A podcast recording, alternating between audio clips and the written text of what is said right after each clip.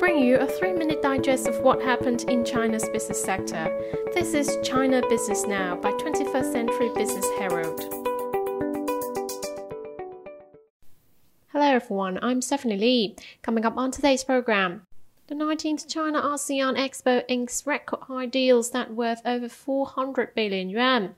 And China's key economic indicators came in better than expected in August amid downward pressure. Here's what you need to know about China in the past 24 hours. The 19th China ASEAN Expo has witnessed a new record of deals signed in the event. A total of 267 projects on investment and cooperation have been inked at the expo, with a total value of 413 billion yuan, representing a 37% year-on-year growth. The average size of these projects is 1.5 billion yuan, with 87 projects backing the investment of more than 1 billion yuan, accounting for 72% of the total investment, including five worth more than 10 billion yuan. The expo is being held in Nanning, South China's Guangxi province, and lasts until Monday. This year marks the first year since China and the ASEAN upgraded their relations to a comprehensive strategic partnership. It is also the first year since the Regional Comprehensive Economic Partnership or RCEP took effect on January the 1st this year. Meanwhile, RMB settlement volume between China and the ASEAN has surged nearly 20-fold in the past decade to reach 4.8 trillion yuan in 2021. Data from the PBOC-backed Financial Society of Guangxi showed Saturday. China ASEAN monetary authorities are in close contact in upgrading multi-currency cooperation, said Chen Jingxiang, president of the Nanning branch of the PBOC, along the release of the report. By the end of 2021, China had signed separate bilateral currency settlement agreement with Vietnam, Indonesia, and Cambodia in local currencies, as well as currency swap agreement with countries including Indonesia, Malaysia, Singapore, and Thailand worth about 800 billion yuan, said Chen. The RMB-based cross-border interbank payment system handled 3.3 trillion yuan of China-ASEAN trade in 2021, a yearly surge of more than 50%. China has been ASEAN's largest trading partner for 13 consecutive years. In the first eight months, the country's import and export with the bloc hit 4.09 trillion yuan, an increase of 14% compared with the same period last year, accounting for 15% of the total foreign trade volume, customs data showed. China released its main economic indicators for August on Friday, recording better than expected growth and maintaining momentum from July. Growth in China's value added industrial output accelerated to 4.2% in August from a year earlier, said the National Bureau of Statistics. Retail sales grew by 5.4% year on year, significantly from a 2.7% growth in July. Fixed assets investment increased by 5.8% year on year in the January to August period, compared with a 5.7% rise in the first seven months. The job market continued to improve in August as Urban surveyed unemployment rate standing at 5.3%, falling for four consecutive months. The NBS said China's economy will likely rebound and operate within a reasonable range with a series of stimulus packages and follow-up measures taking effect. China's GDP expanded at an average annual growth rate of 6.6% from 2013 to 2021, higher than the growth pace of 2.6% for the global economy and 3.7% for developing economies, according to a report released by the NBS on Sunday. Moving on to some regional highlights. Guangdong Province, which is home to many white goods manufacturers, will offer subsidies of up to 100 million yuan to people who trade in their old household appliances to bolster sales, according to the local government's draft plan that is now soliciting public opinion on Friday. Subsidies will be set at no more than 10% of the product's selling price, and the maximum allowance for each item is 500 yuan. Next on industry and company news.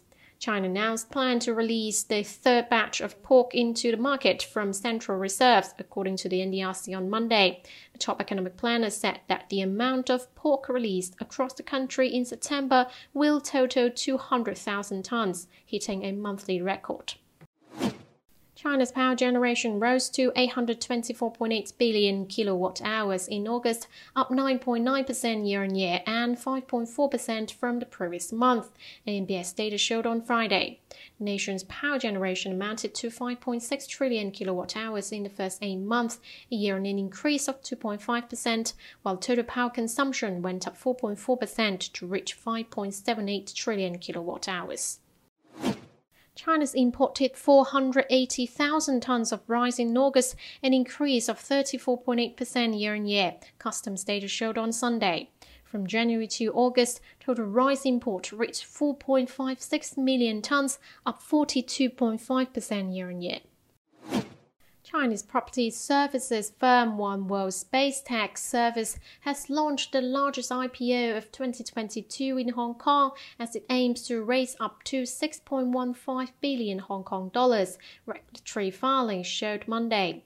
The company, a division of developer China Vanke, has set a price range of 47.1 to 52.7 Hong Kong dollars apiece for the sale of 116.74 million shares.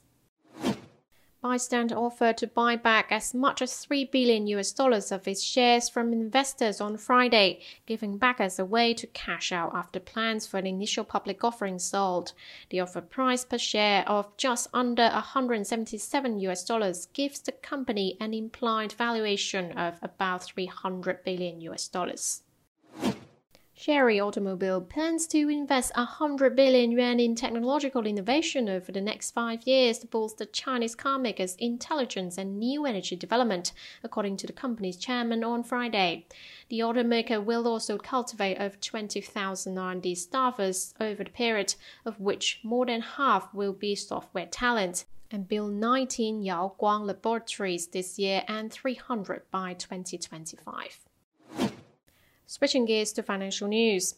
Foreign direct investment or FDI into the Chinese mainland in natural use expanded 16.4% year on year to 892.74 billion yuan in the first eight months of the year, the Minister of Commerce said Monday.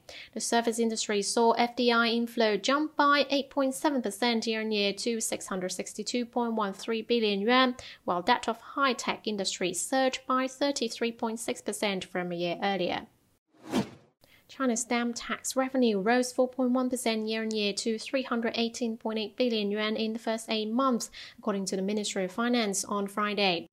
Stock trading stamp tax revenue went up 3.9% from a year ago to 206.9 billion yuan during the period.